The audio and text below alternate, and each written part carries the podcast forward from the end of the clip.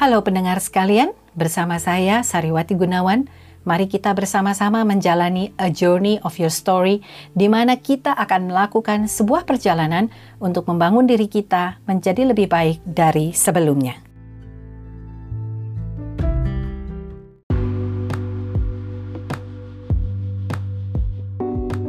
Hari ini saya lagi pengen bicara tentang bahwa kita itu tidak perlu harus kelihatan tahu segala sesuatu. Hmm, kenapa saya ingin bicara tentang hal ini? Bisa dibilang ini pengalaman saya pribadi, entah itu mungkin kadang-kadang saya tanpa sadar melakukannya, atau bisa juga ketika saya berhadapan dengan orang-orang yang bersikap seperti ini.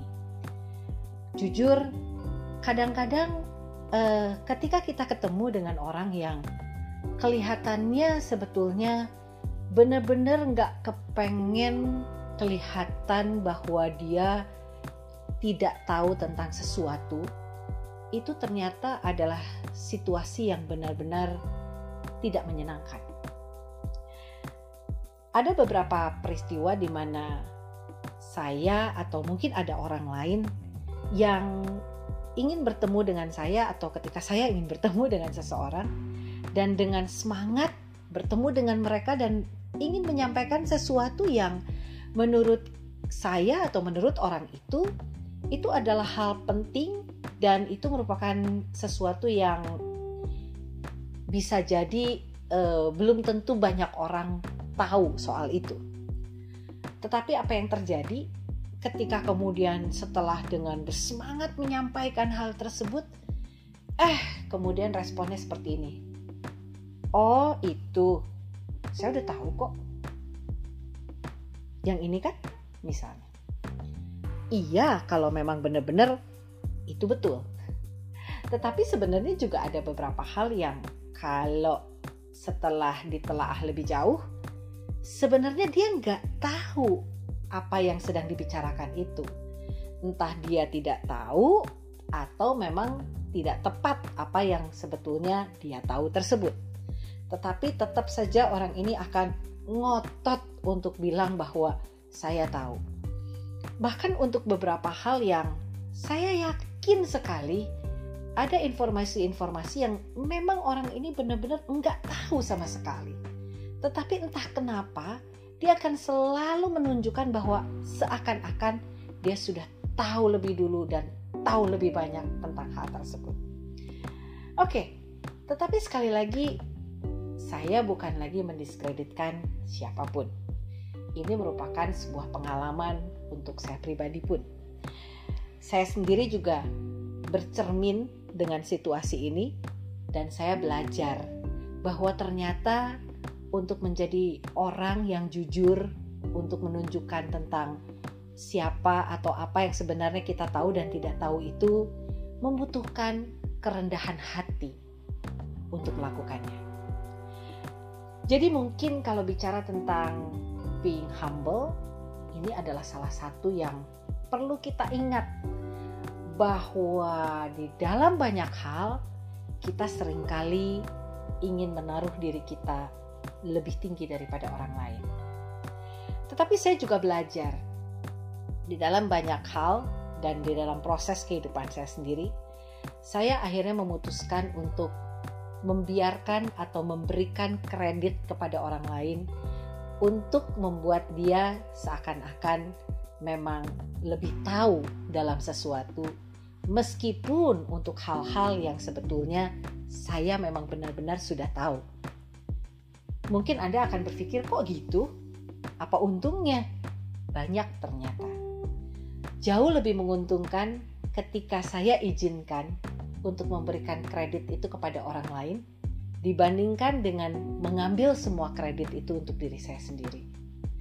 Terbukti dengan ada beberapa hal yang terjadi dalam kehidupan saya dan pengalaman saya yang kemudian ketika saya izinkan orang tersebut uh, seakan-akan menjadi jauh lebih tahu tentang sesuatu daripada saya, meskipun sebetulnya di dalam hati saya saya bilang bahwa saya udah tahu semua itu sebetulnya.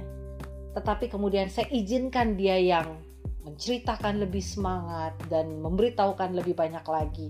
Seakan-akan memang informasi yang dia punya itu jauh lebih banyak dan jauh lebih baik daripada apa yang saya punya dan kemudian di ujungnya saya bisa melihat sukacita dari orang tersebut ketika orang itu berpikir bahwa oh akhirnya ada sesuatu yang dia tidak tahu eh, apa saya tidak tahu dan dia tahu lebih banyak. Dan kemudian kalau ditanya apa benefitnya apa keuntungannya keuntungannya adalah orang tersebut akan selalu mencari saya untuk menceritakan segala sesuatu yang mungkin pada akhirnya memang benar-benar saya tidak tahu. Bukankah itu sebuah informasi yang penting sebetulnya untuk kita? Ya, itu baru satu. Kemudian benefit yang lain apa? Benefit yang lain, kita akan bisa mulai membuka satu hubungan atau relationship yang bisa lebih deep antara dia dengan saya. Karena pada akhirnya dia berani untuk mempercayakan banyak hal dari segala sesuatu yang dia tahu kepada saya itu adalah hal kedua yang tentunya sangat menguntungkan. Hal yang ketiga apa? Hal yang ketiga, ketika kemudian dia melihat bahwa betapa humble-nya kita, maka dia selalu akan mengingat kita untuk segala sesuatu yang dia pikir juga kemudian bisa membawa benefit untuk kita bersama.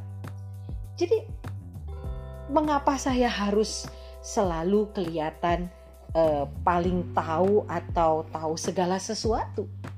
Karena ternyata untuk menjadi orang yang benar-benar tahu segala sesuatu itu jauh lebih tidak menguntungkan dibandingkan dengan kita yang yang menunjukkan bahwa sewajarnya aja. Ya, kadang-kadang kalau memang saya perlu bilang bahwa oh, soal itu saya sudah tahu tapi saya cuma tahu sampai batas ini. Kamu tahu sampai mana? Tentunya itu akan memberikan dampak yang berbeda dengan orang tersebut dibandingkan dengan kemudian kita sudah bilang bahwa oh, soal itu kita sudah tahu dan selesai dan no more information for you ketika kita sudah menutup hal tersebut. Tapi beda kalau misalnya kemudian kita membuka diri kita dan berkata bahwa oh, aku belum tahu atau saya belum tahu soal itu. Ada hal lain lagi? Saya yakin orang tersebut akan lebih senang untuk kemudian dia bisa bercerita lebih banyak kepada kita. Tahukah Anda bahwa ada ada kalanya di mana kita akan bertemu dengan orang-orang yang akan lebih menghargai kita ketika kita justru berkata bahwa saya tidak tahu. Dibandingkan dengan kalau kita selalu menjawab, "Oh, itu saya sudah tahu." Meskipun untuk hal-hal yang sebenarnya kita tidak tahu. Karena genuinity atau keaslian dari diri kita itu itulah yang kemudian diharapkan oleh orang yang ada di sekitar kita.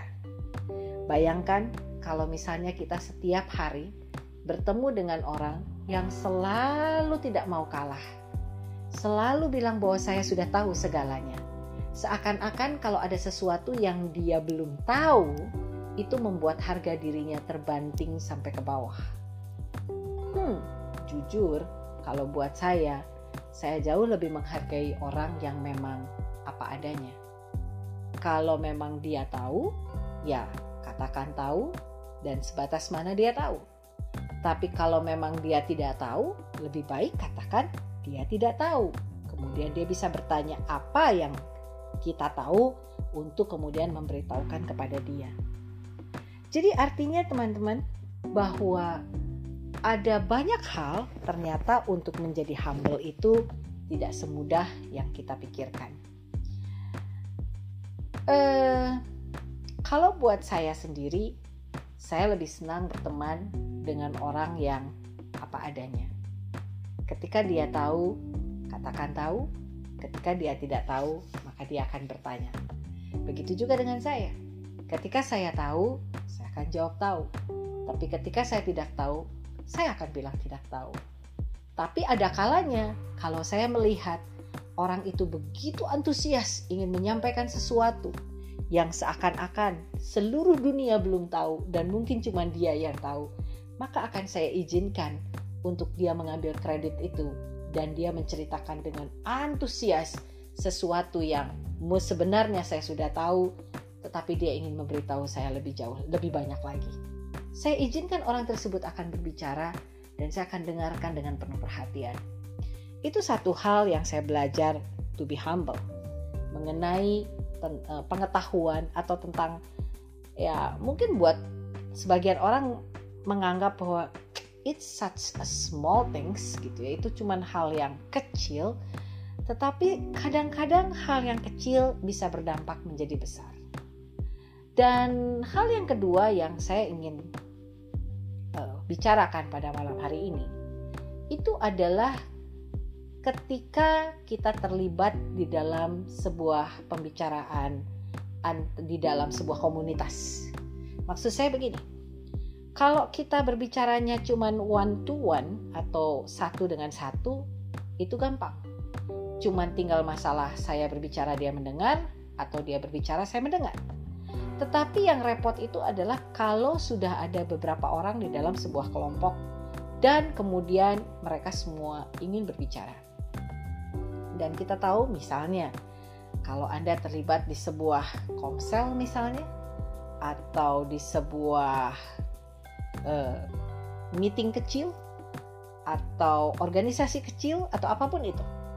Tapi yang pasti di mana kemudian ketika ada satu orang yang sedang berbicara, saya paling merasa tidak terlalu serak ya. Kalau ternyata kemudian ada orang-orang lain yang tadinya siap mendengarkan, tetapi kemudian karena sedikit distraction dari yang lain, dia akan mulai mengalihkan pandangannya kepada hal yang lain dan lupa bahwa si A sedang berbicara dan minta didengarkan sebetulnya, tetapi orang ini kemudian sibuk dengan pembicaraannya sendiri. Jujur, buat saya itu sangat mengganggu. Baik ketika saya yang sedang berbicara maupun ketika saya yang sedang mendengarkan. Karena itu akan mendistract semua orang pada dasarnya.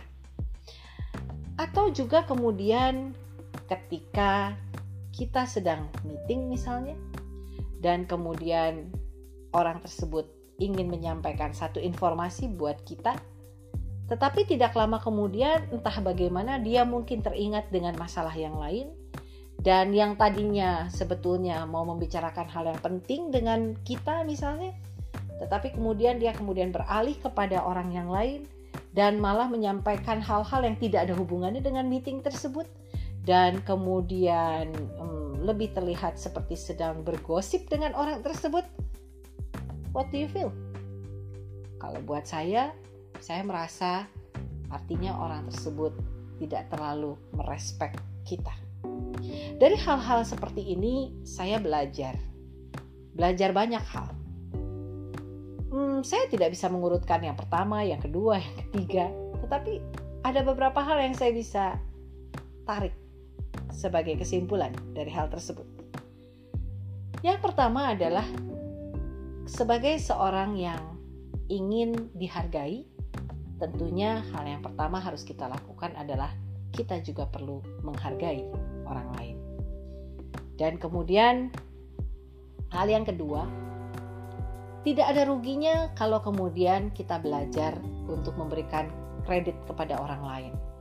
Karena toh itu tidak akan menurunkan harkat, derajat, dan martabat kita di mata orang lain. Seperti tadi saya bilang soal tahu sesuatu atau tidak tahu sesuatu, itu sama sekali tidak ada hubungannya dengan jabatan, harkat, martabat kita. Jadi, kalau misalnya ada orang lain yang dianggap lebih tahu, mengapa tidak? Izinkan saja mereka melakukan me, mengambil kredit tersebut. Mengapa kita harus menahannya juga?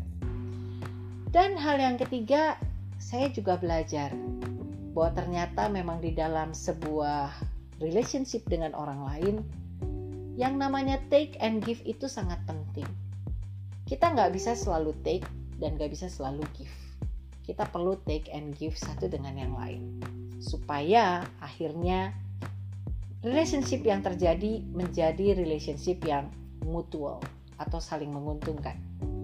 Dan buat saya sendiri, saya punya banyak teman yang usia persahabatan kami itu cukup lama, sangat lama bahkan.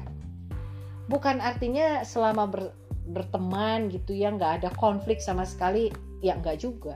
Kadang ada.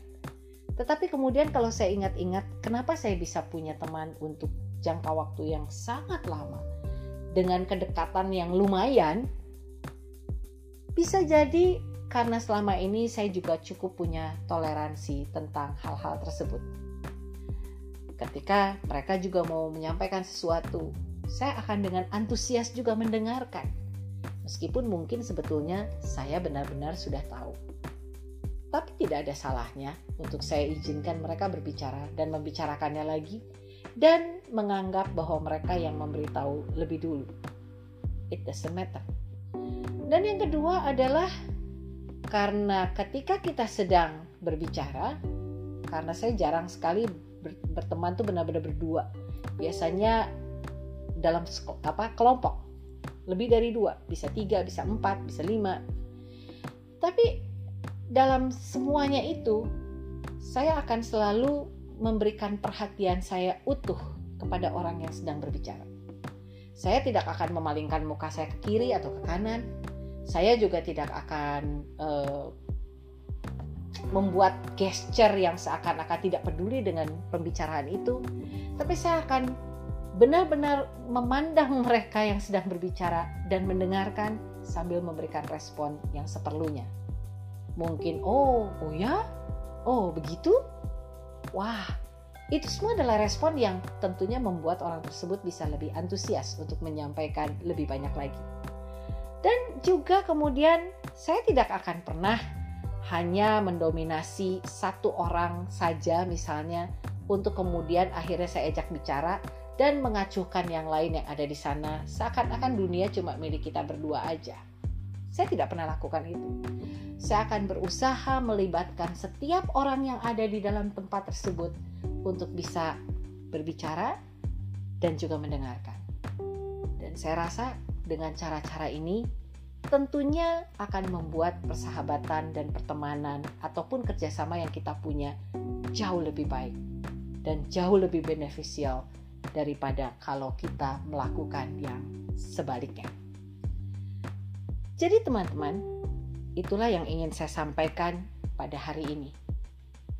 Hmm, kalau dibilang bahwa ini judulnya Be Humble, saya rasa kurang cocok tapi mungkin saya ingin memberikan judul seperti tadi yang di awal saya katakan bahwa kita pada dasarnya memang tidak harus tahu segala sesuatu. Tapi kita cukup perlu tahu satu hal, bahwa apa yang tidak kita tahu hari ini bisa kita tahu hari esok. Mungkin itu kita tahu sendiri, mungkin melalui orang-orang yang akan datang untuk memberitahu kepada kita. Tapi seperti apa pun caranya, nggak ada ruginya kan kalau hari ini kita bilang saya tidak tahu. Dan saya mau tahu kalau ada orang yang mau menyampaikan. So, teman-teman, saya harap podcast saya hari ini bisa memberikan satu cara pikir yang baru untuk kita semua. Yuk sama-sama kita menolong diri kita sendiri untuk menjadi lebih baik dari sebelumnya. Salah satunya adalah dengan memberikan kredit kepada orang lain untuk kemudian kita mendapatkan benefit yang lebih besar di masa yang akan datang. Sampai ketemu di podcast saya yang berikutnya.